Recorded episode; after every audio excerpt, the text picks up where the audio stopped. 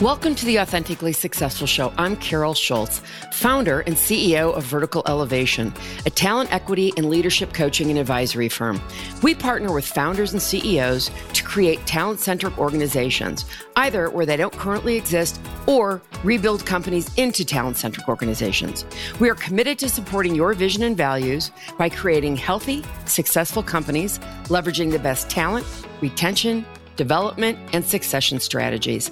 Listen at the end of the show for information about becoming my next guest on one of the most important podcasts for building thriving companies. Here we go. Today, with me from London is Henri Winand, CEO and co founder of Akinova. And Henri, thank you for joining me today. Carol, it's a pleasure to be here. Yeah, it's a pleasure to have you, and I and I appreciate you doing this so late on a Friday afternoon. Um, well, it's it's the best interviews are late in the evening for me. Good, good. Tell us a little bit about what Akinova does at a high level. So Akinova has been created to open up the insurance uh, opportunities as an asset class for investors to go straight into. So whether it's insurance risk, reinsurance risk, insurance-linked securities, if you want to transfer and trade it, mm-hmm. that's the venue, the regulated venue in which to do that. Got it. And you are VC funded, yeah? So we we are backed by uh, a a mixture to make a marketplace of this nature work. You need to get backing from the insurance industry. So we mm-hmm. have insurance and reinsurance backers, Hiscox, MS&AD. Mm-hmm. You need to have data animation. So we have investors from the data and analytics landscape as well. Right. We have VCs uh, from the East Coast, West Coast of the US, from mm-hmm. Japan, mm-hmm. uh, and uh, from Israel. Mm-hmm. And we also have uh, uh, capital markets backing as well. Mm-hmm. And, and you that's the I'm sorry. Go on. That's the key. It's uh, yeah. you. You then have capital markets and insurance, and that's both sides of my marketplace. Mm-hmm. And you and your co-founder Jean Michel Paul founded the company in early 2017. Yes. And right. and and you've taken about 4.1 million dollars in funding uh, since August of 2018 through a seed and an A round. Although uh, knowing you, and I've known you now for a couple of years. Um, I'm gonna I'm gonna suspect that maybe you're either close to or have already done something with a B round or an A plus round. so, so, we've done a number of things, mm-hmm. uh, which means that we're well capitalized, and we but we haven't announced it, so uh, I, I, won't say much more than that. Got it, got it. So uh, tell me a little bit about why you chose to go the VC route rather than bootstrapping your company. So we did both actually, because we co-founded the company in the early 2017. Mm-hmm and we had a piece of paper that we went to check with a few future clients to say, hey, this is on one page, this is what we're going to do. Mm-hmm. And people thought, wow, if that's what you're going to do, get on with it. Mm-hmm. But you need to know how you're going to execute, right? So mm-hmm. Jean Michel and I bootstrapped by financing ourselves and a tiny little team. So we had a CTO, we had a commercial, mm-hmm. we uh, had a lawyer coming in, and we bootstrapped that for about a year. Mm-hmm by that time we understood how to execute and that's when we took some external capital in august 18 so the, the real uh, cracking on with it at scale and getting on regulatory and everything else that we needed to do mm-hmm. started in august 18 mm-hmm. uh, but the, the pre-market study is bootstrapping uh, a lot of entrepreneurs will just go and build a whole lot of tech and blah blah blah etc right. and then you arrive ta-da and then the clients are saying well, that's not really what i want right so right. we wanted to understand how to execute yeah, very smart. Very, very smart. That's I and, and you make a really good point. People will build the technology without really understanding the need for it. That's often the problem. Uh, yeah. You know, looking for a solution is the right way. Solution looking for a problem less so. Exactly, exactly. Um, so, what do you think? You, you know, you've talked a little bit about taking funding from, I mean, really globally, and from different types of companies, from insurance to venture capital. What do you think the attraction is about Akinova? To you know from a from a funding standpoint uh, of course, it's uh, the expectation of great return. Uh, mm-hmm. It's uh, marketplaces have high operational leverage, extremely high gross margin, mm-hmm. so good net margin. So cash mm-hmm. generation uh, is the place to be.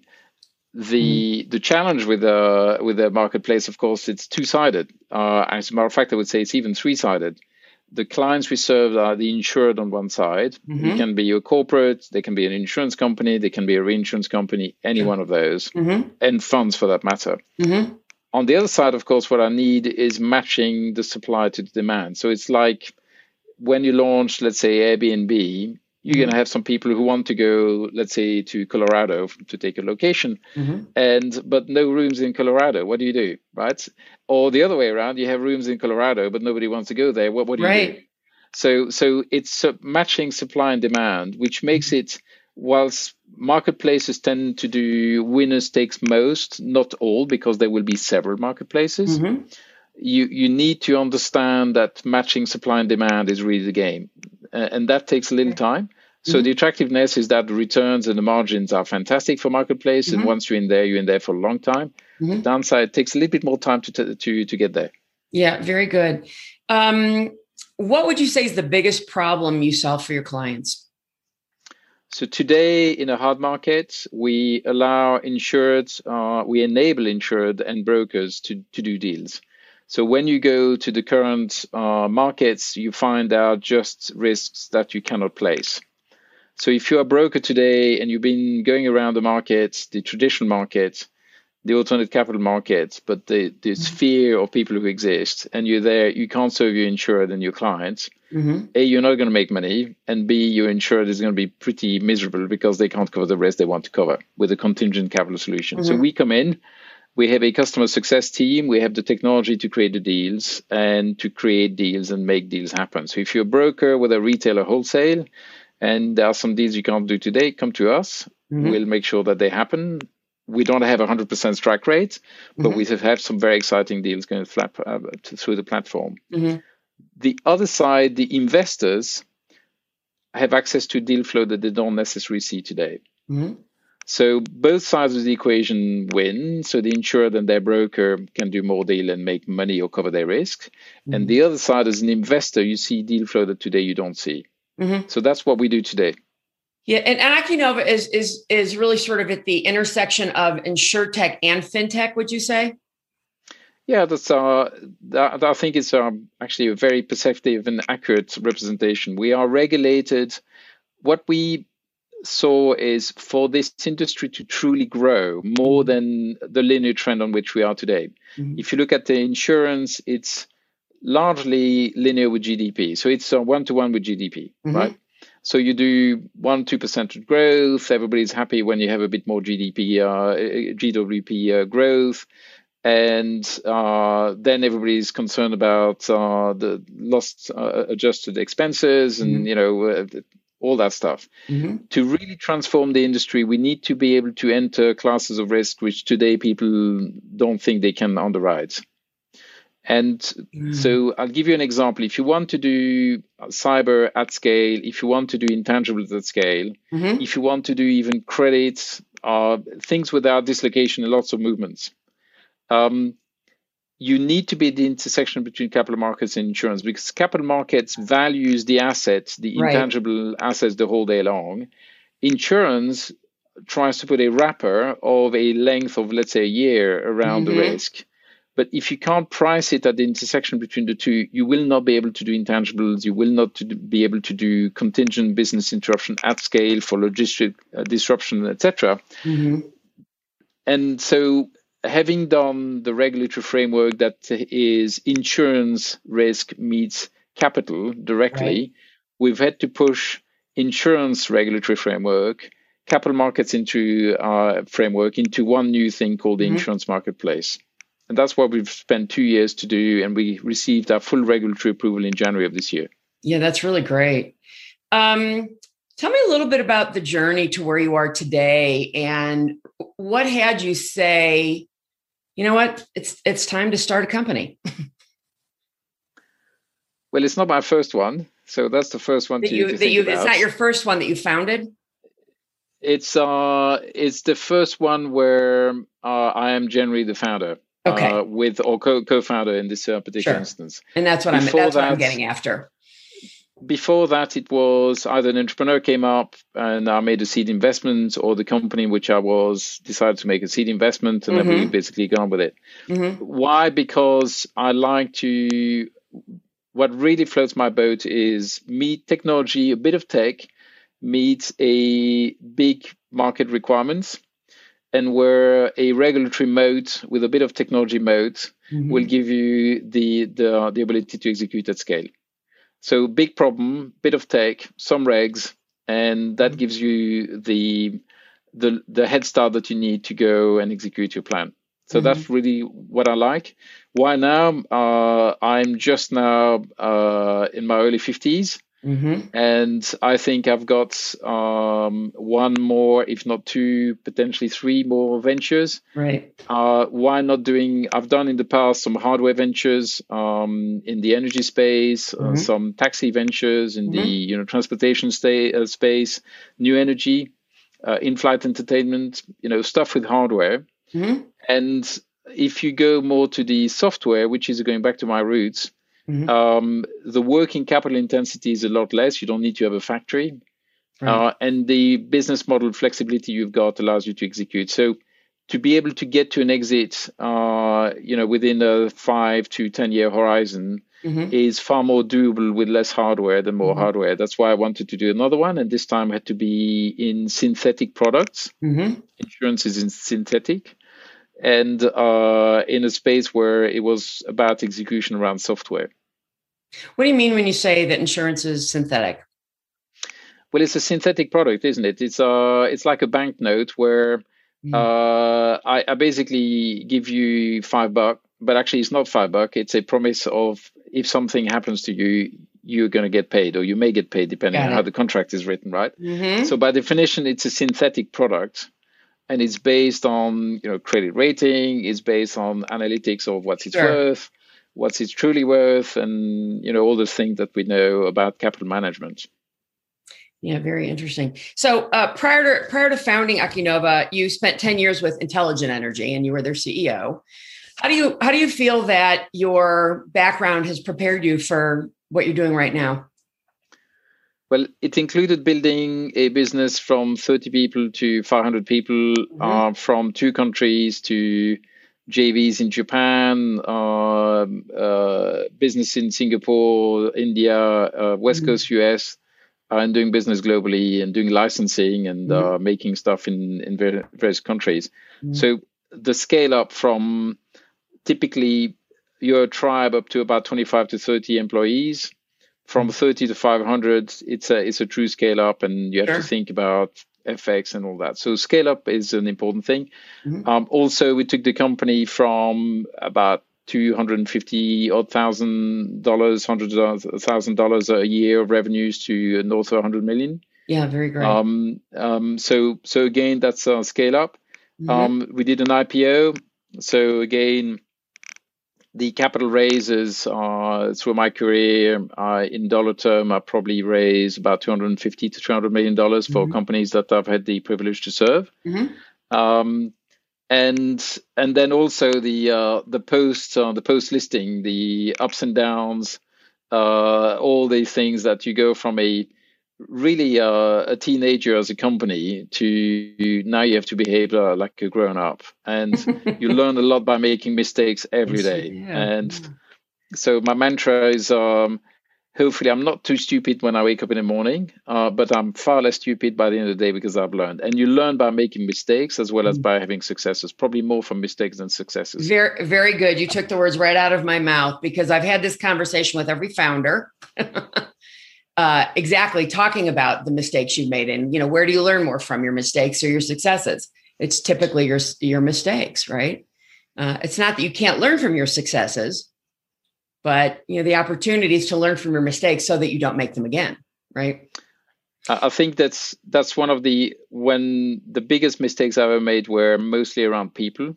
Mm-hmm. So the the wrong selection of people, oh, the uh, the poor onboarding, you know, whatever it might be. Um, and I, am an I'm an optimist. I mean, most entrepreneurs are optimists, right?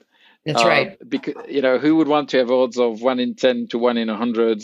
You know, one in ten to have a reasonable business, one in a hundred to have a you know very good business. very business. great success. Sure. Uh, so so you have to be an optimist, and it, it, very often when you then interview people, you put onto the third party, the you know the interviewee or your potential business partner, uh, you put some positive attributes, and then you forget to think about what the, the questions are. And I tend to there are typically two questions I always ask is one is tell me if it's five o'clock in the morning and it's raining horizontally and it's freezing, why do you get out of bed? and, and that generally is the question that I ask people. So I want to understand what makes them tick. Yeah, sure. And the other one is um, give me a horror story in your career. And what I look for then is what the person has learned. Not yeah. the horror story per se, but and I learned this and I learned that and this and fantastic. Mm-hmm. I'd rather I'd rather hire someone who's made mistakes and learn from it mm-hmm. as opposed to just a, a lucky general is good. Right. But you want to have someone who's actually, you know what, I've got business skills.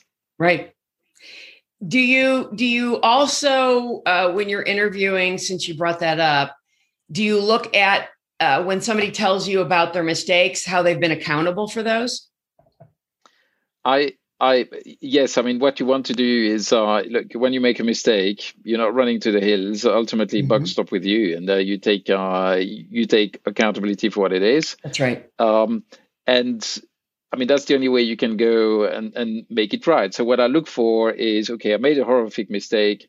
And usually what I then tease, uh, try to tease out the conversation is, what did you learn and how did you make the situation yeah. better than, you know, when it started? Mm-hmm. Um, and some people will just say it just was not retrievable but i was honest and i just said it as it mm-hmm. was mm-hmm. and i've learned that you know don't do this again yeah well okay. yeah i mean listen it's it's happened to all of us right it's happened to me certainly where i've looked and i've thought well i just had no control over the outcome of this but what can i still learn so that you know if when this happens again i can handle it differently for a different outcome yeah i mean you know one of the reasons why um, I uh, went into Akinova is because I met my co-founder to my brother.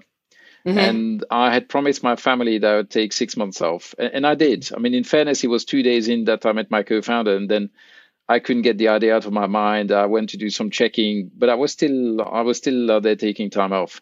Sure. And one thing that uh, you know you, you learn in life that time is the most important currency you've got. Mm-hmm. And um, right. that was brought uh, home to me that three months after the IPO of business, so uh, Intelligent Energy, mm-hmm. uh, my daughter was seven, passed away unexpectedly, and uh, mm-hmm. I was. I was I just arrived in Japan for a bunch of meetings, Ugh. and uh, so we have a we have a son who's phenomenal now. He's towering over me, six foot three, oh he's seventeen year old, uh, and a fantastic wife who does uh, who's also an entrepreneur, mm-hmm. and um, you know so these lessons are things that how people react to those, and how people then learn what really is the essence. Mm-hmm and to me time is the you know that's the only thing that we haven't quite worked out how to do time travel so by definition you've only got a certain amount you sure. don't know when it finishes yeah. and use it well and then right. what keeps me turned on is if you can improve things so if you started your life and you finish your life and you've had to improve things which is really the note of mm-hmm. an entrepreneur then you've done something right yeah yeah and you you know, some people invest in their family. The next yeah. generation is the improvement. Some people invest th- that and other things, and that's also that's fine. Yeah. What I don't want is have just gone through life and not giving my best shot. And, and right. by doing that, you find, you know, the, the road less travel has some really exciting things in there, which is you can shape you'll need luck you need all the stuff you you're going to get um, but you can shape where you're deploying your time. Mm-hmm. And that's that to me is really the excitement. Yeah, that's really wonderful. I mean, you know, you're very, very self aware, and it's really great for me to hear that because not all founders are. um, do you have competitors in the market at this point and what challenges would you would you say that you're having or you and your competitors are facing if you don't have any competitors, uh, it's bad news because uh, you could be uh, drinking your own bathwater and thinking that you have a fantastic thing, but nobody really yeah. wants it. Yeah. So competition is good because it shows that others are mining the same mm-hmm. idea. Good. And also, it keeps you honest because you're always there thinking, have we missed something? Do we need to go mm-hmm. faster? Right. So and and and you really great entrepreneurs are constantly slightly schizophrenic. They are there thinking, right, someone is after me because it's true, right? Right. Yeah. The the reality is so so competi- competition is good, and we do have some. Yeah. There are completely different strategies. But what we find is quite funny. As as soon as you say marketplace, immediately people have marketplace. So so you compete with X, Y, and W. There are very different strategies. Right. So, so different way of approaching the market, which is, again is really good because at some point one of those will succeed, and of course, we bet hoping it will be you. Us. right. So, so, so what's the key challenge? The key challenge is what we found is so far when people talk about the electronic marketplace, risk transfer, etc., immediately um, the investor will ask you who's going to lose. And in most people's mind, people are talking about is the broker is going to lose, is this or that, or someone mm-hmm. else is mm-hmm. going to lose. The reality is not true. If you have a proposition, which is what we have, which is about growth, and I'm Belgian, so I will always look at not just the business case, but the business cake. If you can visualize a much larger cake, right, people have far less tendency to argue about the slice of the cake they're going to get. So as long as your proposition is about making all the various market participants more successful faster to be able to do new mm-hmm. stuff, that you don't need to have someone to, to lose because what you do is efficiency, mm-hmm. but you also do effectiveness. One is doing the right thing, the other one is do things right. Efficiency always leads to eventually you do a lot of volumes but no money. Mm-hmm. Effectiveness means that you can do new stuff for which you can command new margins and do, and that's our approach to life. Is mm. we always look for how do we increase the size of the pie, to take another metaphor, and and then you can then slice the pie because there's more for everybody to go after. Right.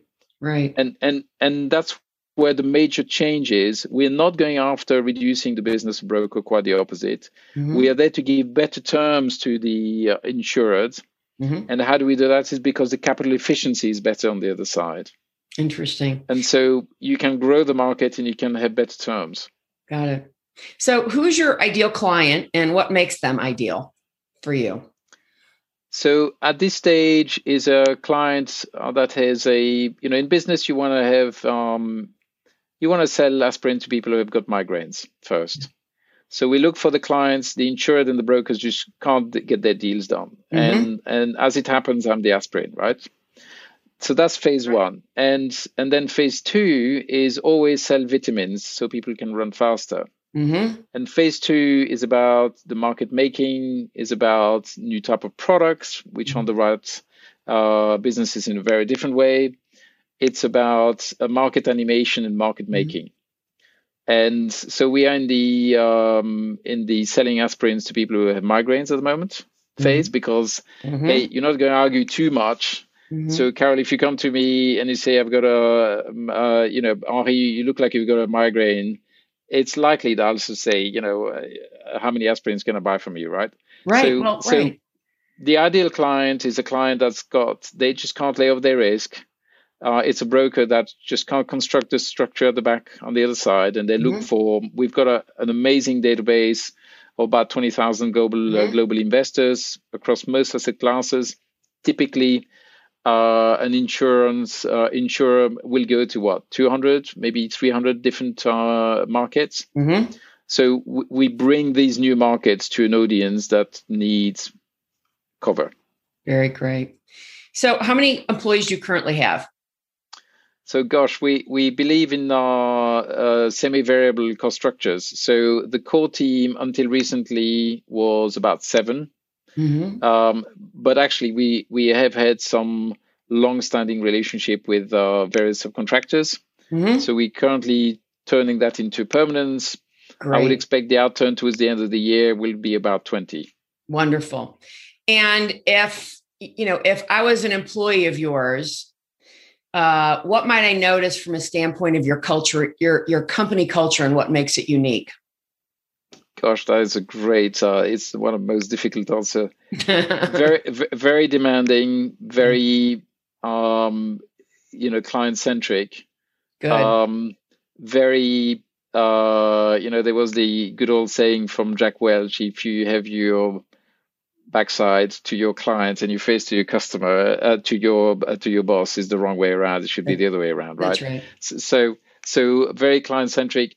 We're very thoughtful. We are a bunch of engineers and clever people, so we do mm-hmm. tend to discuss things for a while, mm-hmm. um, which I think is important to come up to a more balanced uh, mm-hmm. outcome. Mm-hmm. Um, tend to listen a lot and then do stuff because uh, strategy without execution is uh, what is it? Um, vision without uh, execution is hallucination. So execution right. is what it's all about.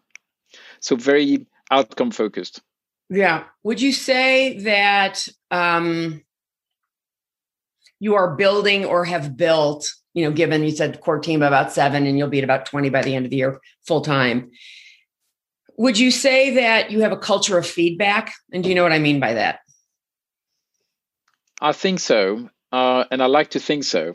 Uh, okay. The challenge is, of course, you don't really know until I mean it's uh, until you really have the ability to uh, to scale. The, feedback is a challenge, particularly uh, more distant we are now. I mean, yesterday. For ages, I hadn't had the chance to go to uh, and have a relaxed chat with a. Actually, it was a pub. We're freezing outside because you can't get in, but you could you could be outside. Um, and uh, my CTO and I could just share uh, a, a, pint of uh, beer. Yeah. I don't, as a Belgian, is very odd, but I don't drink a lot of beer. And uh, we just had a good chat, and mm-hmm. just the body language and everything, everything else, I think is important to to be able to do that. Mm-hmm. Um, yeah. I think um, I can be very direct in my feedback. Okay. Um, but you have to to temper that because you know one thing that uh, we have in the industry is frankly gender balance is just poor. Yep. Uh, the company Akinova looks like a men's club. Uh, yeah, you know, that's exactly. what I was going to ask you about that, so I'm glad you brought it up. Yeah. And, you don't have any women what? working for you, do you? Now. Uh, we do actually. Uh, we just made an offer today uh, to uh, uh, a lady in the commercial team, so I'm hoping okay. that that goes through. So we have uh, two women now in the commercial team. We have one on my advisory board we are now, you know, I'm pushing very hard to get uh, uh, a new CEO for our Bermudian operation. So yesterday we announced that the Dennis Mahoney, who's well known in the industry, mm-hmm. uh, became the chairman of our Bermuda subsidiary, which is the operating company. So right. that's super exciting. Mm-hmm. And but, but gender imbalance is wrong for business, right? Mm-hmm. And if you look at insurance in as a whole, um, a lot of it looks like me. Yep. And business wise, it makes no sense.